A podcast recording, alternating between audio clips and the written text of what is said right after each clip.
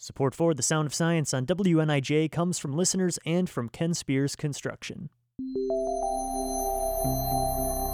This is The Sound of Science on WNIJ. I'm Holly, and I'm here with Susan Dalton, an instructor in the Department of Special and Early Education, with an emphasis in programs in visual disabilities. Susan, I'm so excited to have you on. I'm wondering, what are some current projects that you're working on? Is there anything big going on in the department that we should know about? Well, um, we're very excited to uh, just recently be paired up with the um, Bureau of Engraving through the Department of Treasury to be a distributor for this free program for currency identifiers.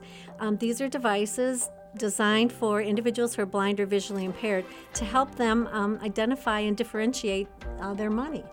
Uh, very often, people may have lost their vision and um, are unable to do that, and then they had to rely on other people to take care of these needs, and it can, um, you know, make them more independent. That's amazing, giving folks um, that autonomy and being able to really be in charge of your own decisions. Um, are there any other um, big things going on in terms of what are we looking at in the future of um, vision rehabilitation?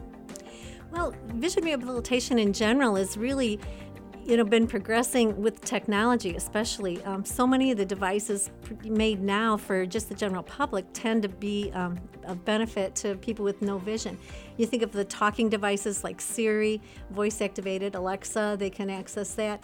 And many of the products even um, you know that are available commercially have um, built-in um, assistive technology that makes it accessible for um, people who don't have vision that's awesome. Thank you so much for joining us today. This was The Sound of Science on WNIJ, where you learn something new every day.